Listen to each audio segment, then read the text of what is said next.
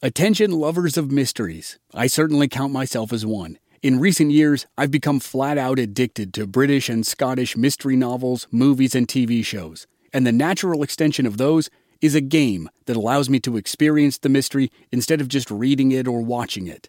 Don your own detective hat in June's Journey, a free, hidden object mobile game that delves into the captivating journey of June Parker a self proclaimed detective on a quest to unravel the mystery surrounding her sister's untimely death. It's set in the glitz and glamour of the roaring 20s, and you play as June, deciphering clues and uncovering secret plots within thousands of beautifully illustrated scenes. New chapters are added to the game each week, and you can personalize and decorate your very own Orchid Island where the story takes place. Download June's Journey on your Android or iOS device or play online via Facebook Games. Your detective journey awaits. When you need mealtime inspiration, it's worth shopping Kroger, where you'll find over 30,000 mouthwatering choices that excite your inner foodie. And no matter what tasty choice you make, you'll enjoy our everyday low prices, plus extra ways to save, like digital coupons worth over $600 each week. You can also save up to $1 off per gallon at the pump with fuel points. More savings and more inspiring flavors make shopping Kroger worth it every time. Kroger, fresh for everyone. Fuel restrictions apply.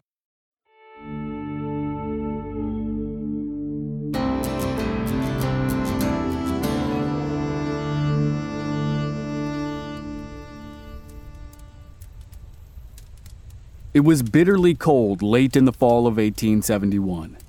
Somewhere on the plains of western Kansas, two young men met in a remote and bloody buffalo hunting camp. One introduced himself as Bat, the other as Wyatt. They were similar in many ways. Both had escaped the humdrum of family farms. Both came from families with healthy complements of brothers. Both were good with, and not afraid to use, rifles and pistols and both young men wanted adventure and fortune on the country's new frontier. But they were also different in some important ways. Bat Masterson, the younger of the two, was short and stout. Wyatt Earp was five years older and tall and lean. As history unfolded, the differences between the two men extended well beyond the physical. They had different temperaments and views of the law and approaches to being lawmen. But despite the differences, Bat and Wyatt became lifelong friends and unconditionally loyal brothers in arms. Together, they cut a wide swath through the halcyon days of the Old West and left their distinctive imprints on its mythology. Shout out to Claritin for supporting this episode and providing us with samples, especially at this time of year when I'm getting crushed by allergies. In Arizona, we have these wonderful trees called Palo Verde trees. They have yellow flowers that look nice, but produce yellow pollen that makes me cough and sneeze and makes my eyes so itchy I almost can't stand it. Luckily for those of us who live with symptoms of allergies, we can live Claritin Clear with Claritin D. Designed for serious allergy sufferers, Claritin D has two powerful ingredients in just one pill that relieve your allergy symptoms and decongest your nose so you can breathe better. Ready to live life as if you don't have allergies? It's time to live Claritin Clear. Fast and powerful relief is just a quick trip away. Find Claritin D at the pharmacy counter. Ask for Claritin D at your local pharmacy counter.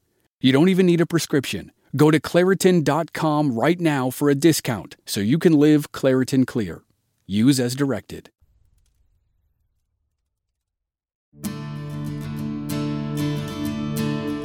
From Black Barrel Media, this is Legends of the Old West.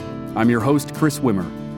This season, we're telling a five part story about Dodge City and the duo of Bat Masterson and Wyatt Earp. This is episode one Bat Masterson, Hunter and Hero.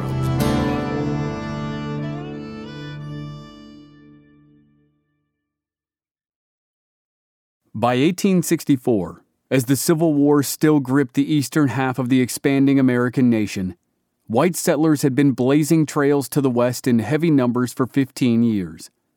A prominent road was the Santa Fe Trail that ran from Independence, Missouri, straight through Kansas and down to Santa Fe, New Mexico. An army camp had been built to protect wagon trains that carved ruts in the land and crossed the seemingly endless series of rivers and streams. In April 1865, with the end of the war in sight, the camp was upgraded to a full fledged fort and given the name Fort Dodge. But upgrade is a relative description. The crude camp along the Arkansas River was transformed into a crude fort where the living quarters were dugouts or maybe structures made of sod. The soldiers battled raiding parties of Comanche, Kiowa, Cheyenne, and other tribes in the area to protect travelers along the trail. And the Army as a whole, especially on the western frontier, fought its never ending internal battle with alcohol. Liquor sales were prohibited near the fort. But as soldiers tend to be thirsty and easily bored, a few sod houses and tent saloons popped up at a site named Buffalo City. Buffalo City was a few miles downstream from Fort Dodge, and it soon became a popular gathering spot for the hundreds of buffalo hunters in the area. Around 1870, America began to experience a post war boom in manufacturing. The era would later be called the Gilded Age, and within 30 years, America would be a global economic powerhouse. And those were the days before vulcanized rubber, so leather was essential for the growth. It was used for the belts which literally kept the gears and spindles of the industrial machinery running. Each year, tens of thousands of miles of new and replacement leather belting were required and durable leather made from the thick hides of buffalo was ideal for the purpose. The demand helped fuel the brief era of the buffalo hunter. Buffalo hunting could be lucrative, but it was tough and nasty work. During their fall and winter migrations, the massive herds arrived in western Kansas. Dozens and dozens of buffalo hunting parties rode out to spend weeks or months on the plains. Each day, seven days a week, the shooters in the party snuck up on the herds. In the morning, they shot scores of animals with their 50 caliber rifles. Then the skinners came in to do the dirty work. They cut and peeled the heavy hides and left swamps of blood and gore in their wake. And if the cold weather of winter hadn't arrived yet, insects swarmed the area like a plague. The landscape stank from thousands of rotting carcasses. If winter had arrived, the Skinners worked through freezing temperatures with numb hands. It was on the plains of western Kansas before the Santa Fe Railroad arrived and before an ugly camp called Buffalo City transformed into the town of Dodge City that Bat Masterson met Wyatt Earp.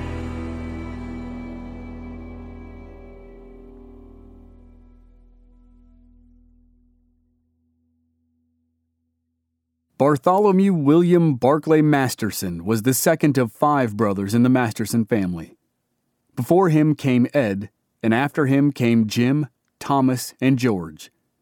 The Masterson family moved around a lot, like that of Bartholomew's soon to be friend, Wyatt Earp.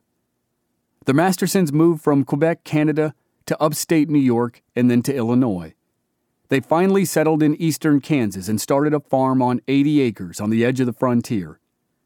And it was in these formative years on the family farm, and the transition off the family farm, that Bartholomew Masterson began calling himself Bat. He experimented with different nicknames, but eventually he settled on Bat.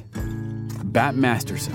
It had a nice ring to it. He and his older brother Ed did their duty and helped establish the family farm.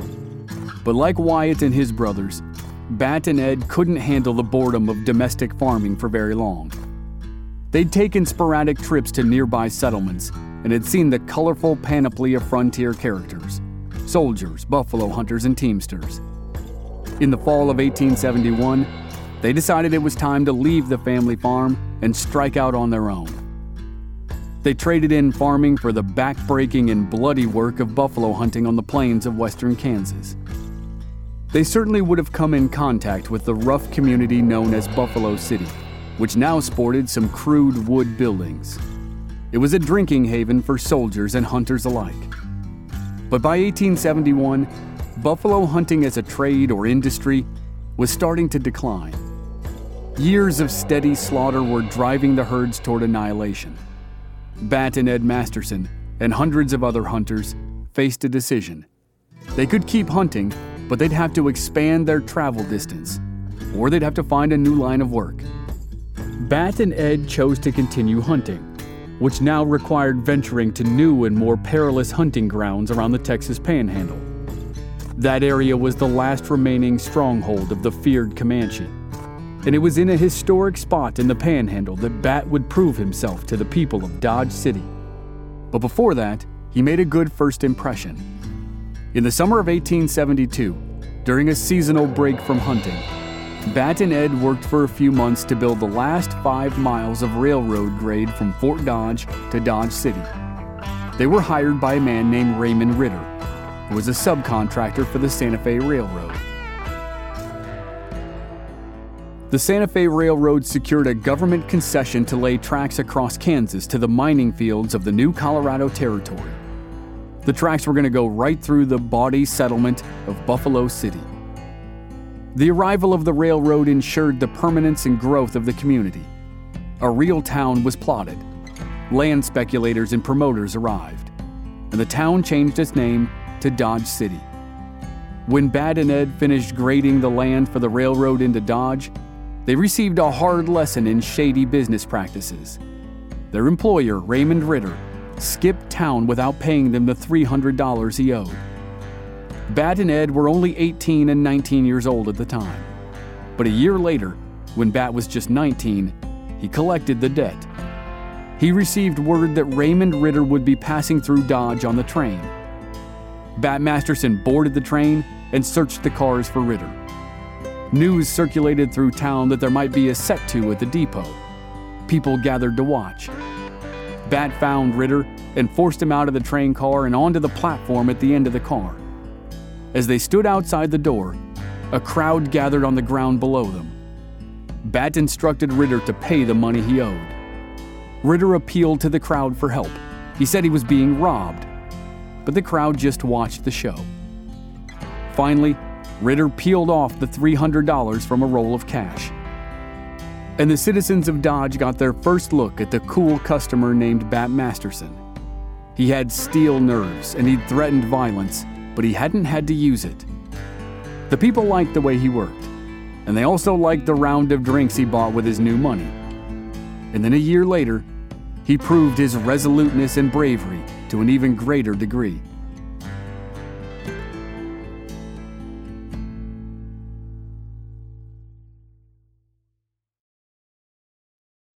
By 1874, the remaining buffalo herds in the southern plains were mostly in the Texas Panhandle. The Panhandle was still effectively ruled by the Comanche and their Kiowa and Cheyenne allies. Few white men ventured into the Comancheria, and fewer returned to tell the tale. A group of accomplished Dodge City buffalo hunters determined to do just that. The hunters knew they needed strength in numbers, and Bat Masterson was invited on the expedition. He was an experienced hunter, even at the relatively young age of 20 years old. And he also had experience against Native Americans. He'd helped steal 150 horses from the Cheyenne in the dead of winter. Local merchants gave supplies to the outfit and guaranteed to buy all of their hides for market value. The hunters left Dodge City in June of 1874 in a wagon train. Their goal was to travel 150 miles to the abandoned trading post of Adobe Walls deep in the panhandle. At Adobe Walls, the hunters set up a temporary settlement, including a general store, warehouse, and of course, a saloon. The settlement was used as a somewhat secure base camp for hunting parties. The expedition set up camp almost exactly five months shy of the 10th anniversary of the Battle of Adobe Walls, which very soon would have to be known as the First Battle of Adobe Walls. Ten years earlier, in November 1864, famed mountain man turned Army Colonel Kit Carson led a punitive expedition into the Comanche stronghold. He intended to dissuade the Comanche from any further attacks on wagon trains on the Santa Fe Trail. Carson had a combined force of nearly 400 soldiers and scouts, and two mountain howitzers the expedition attacked a Kiowa village near a spot called Adobe Walls that was the ruins of William Bent's old trading post. Carson and his men were then dismayed to learn that that was just one of several villages in the area. Soon, an estimated 1,400 Comanche, Kiowa, and Kiowa Apache warriors faced the expedition. Some reports claim there were as many as 3,000 warriors, though that number is almost certainly too high. Either way, it was one of the largest Native American forces arrayed against white soldiers, and the Battle of Adobe Walls was on. After Carson's initial attack on the Kiowa village, he prudently chose a fighting, step by step withdrawal, and the two mountain howitzers likely saved the expedition from destruction. Carson retreated to New Mexico. He and the U.S. Army called the Battle of Victory because they had punished a group of Kiowa, and they had not been wiped out by an overwhelming enemy.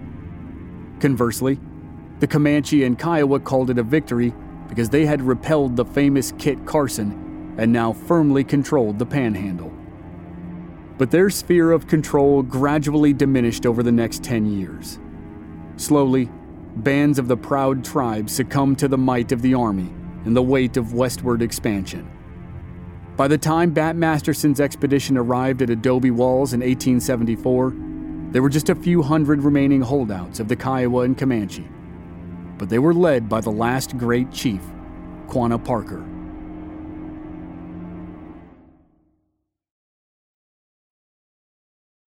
The Comanche homeland that once stretched hundreds of miles in every direction was now just a small island of only the most rugged and desolate ground.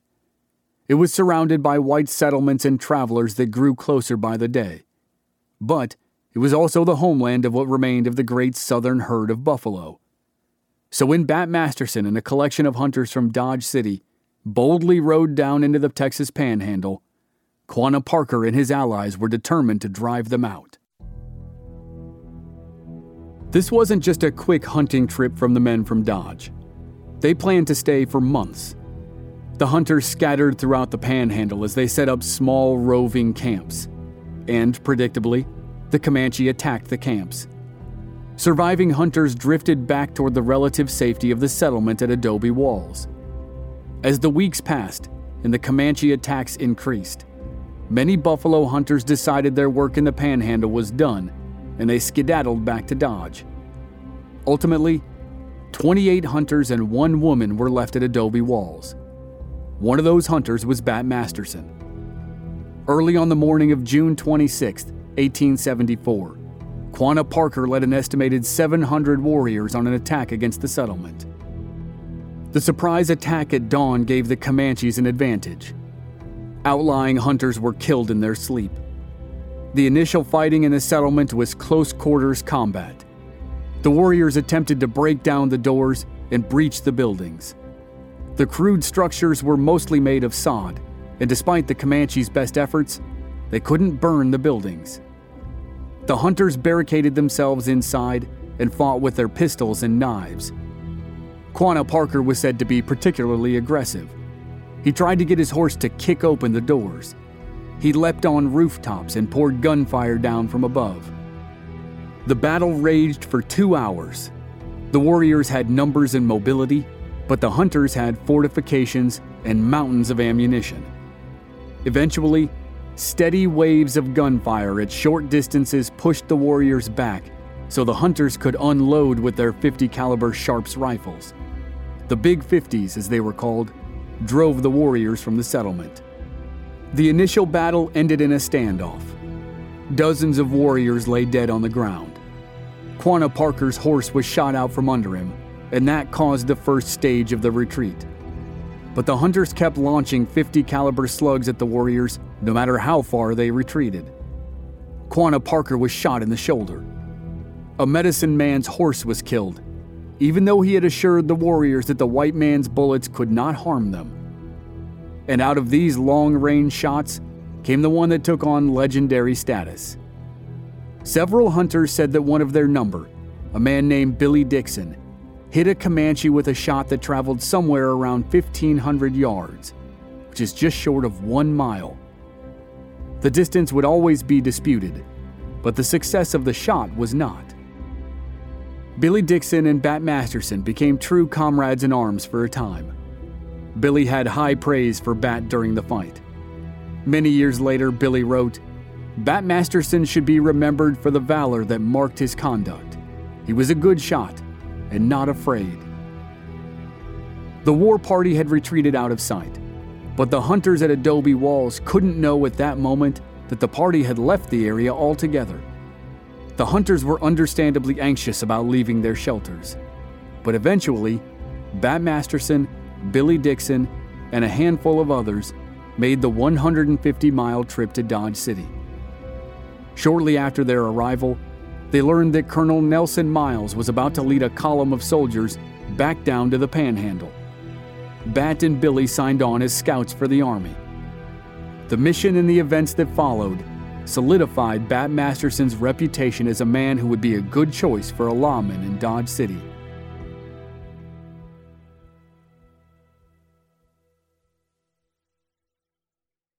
The initial mission was to hunt down Comanche and Kiowa war parties.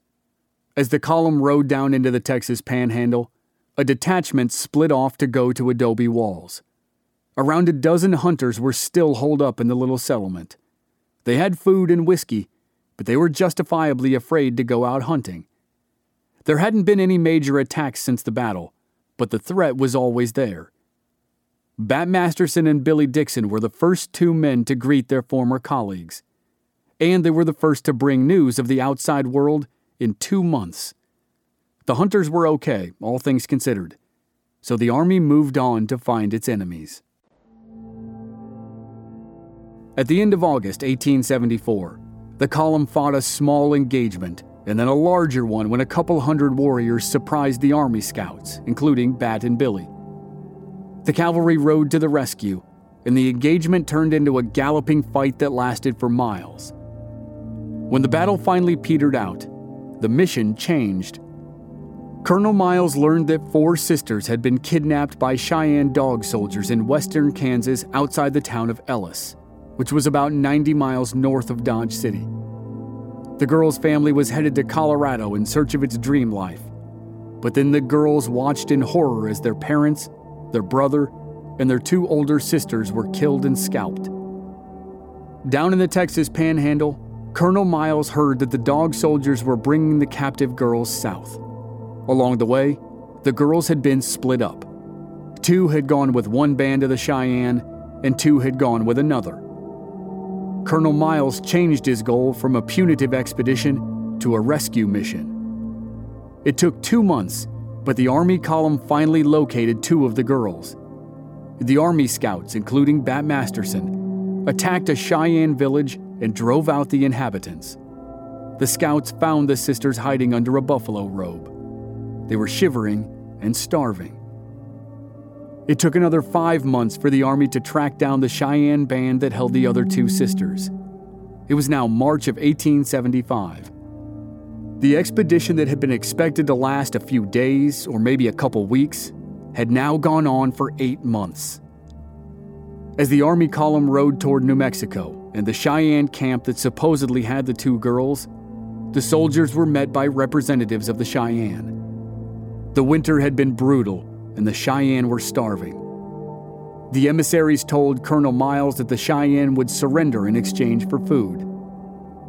Bat Masterson and a small team of soldiers rode into the camp to discuss a deal. They said a deal was only possible if the Cheyenne returned the two girls, if they were still alive. Masterson and the others were ushered into a tent where they saw the two remaining sisters. They were alive, but starving like everyone else. The army reclaimed the girls, and then the Cheyenne surrendered and moved to a reservation.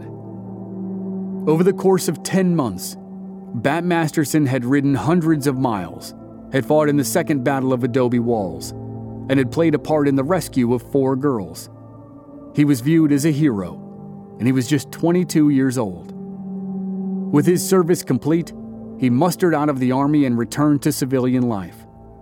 And his first stop was a rough little town called Sweetwater in the Texas Panhandle. Today, it's the tiny hamlet of Mobeetie, but in the spring and early summer of 1875, it was about to experience a boom because the Army built an outpost nearby. In Sweetwater, Bat Masterson's reputation took another jump. when he killed his first man.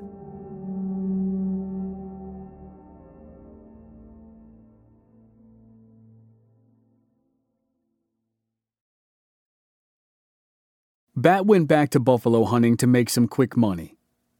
As the season ramped up in the fall and winter of 1875, when the coats of the buffalo were thick to guard against the cold, Bat spent more and more time around Sweetwater.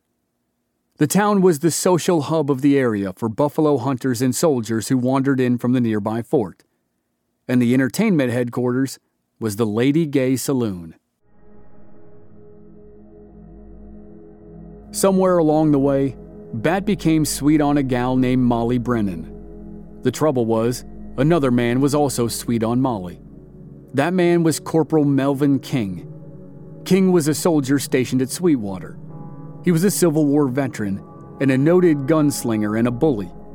He was said to have killed several men in barroom gunfights, gunfights that he provoked. Though he was in uniform, he seemed to have done pretty much whatever he wanted. He occasionally ran off with Texas cowboys to drive cattle to Kansas. And during one of those trips, he ran into Bat Masterson's friend, Wyatt Earp. While Bat had been traversing the southern plains with Colonel Miles' expedition, Melvin King had joined a cattle drive that ended in Wichita, where Wyatt was the deputy marshal. One night, Melvin King was drunk and armed with two pistols. He stood in the middle of town and boasted that he would kill that troublesome Wyatt Earp.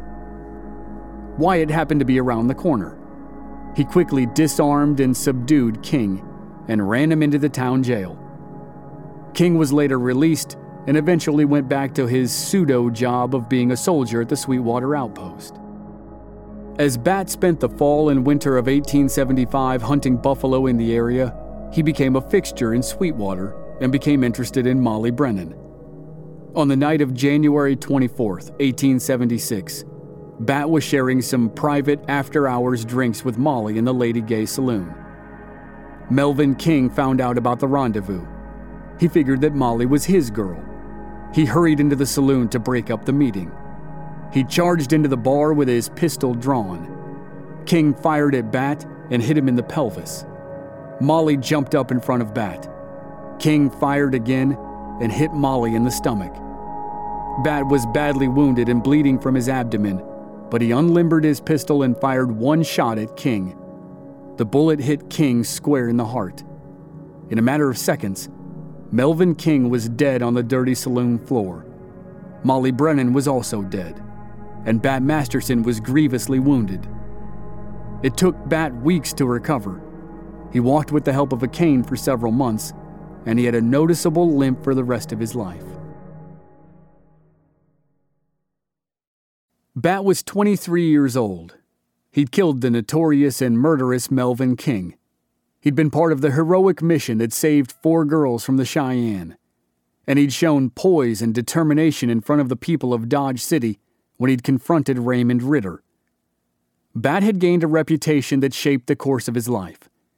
In the spring of 1876, still using his cane, he returned to Dodge City. His younger brother Jim and his friend Wyatt Earp were newly installed as lawmen in town. It was time for the Earps and the Mastersons to team up to help tame Dodge City. And Dodge City needed them too, because it was about to become the wickedest town in the West.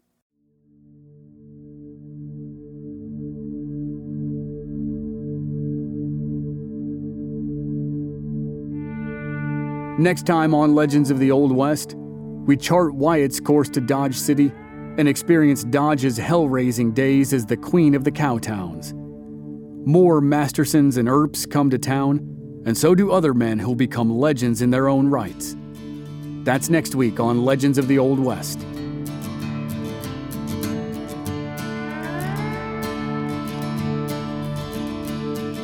This season was researched by Aaron Aylesworth and written by Aaron and myself. Audio editing and sound design by Dave Harrison. Original music by Rob Valier. I'm your host and producer, Chris Wimmer. If you enjoyed the show, please leave us a rating and a review on Apple Podcasts or wherever you're listening. Check out our website, blackbarrelmedia.com, for more details and join us on social media. We're at Old West Podcast on Facebook, Instagram, and Twitter. Thanks for listening.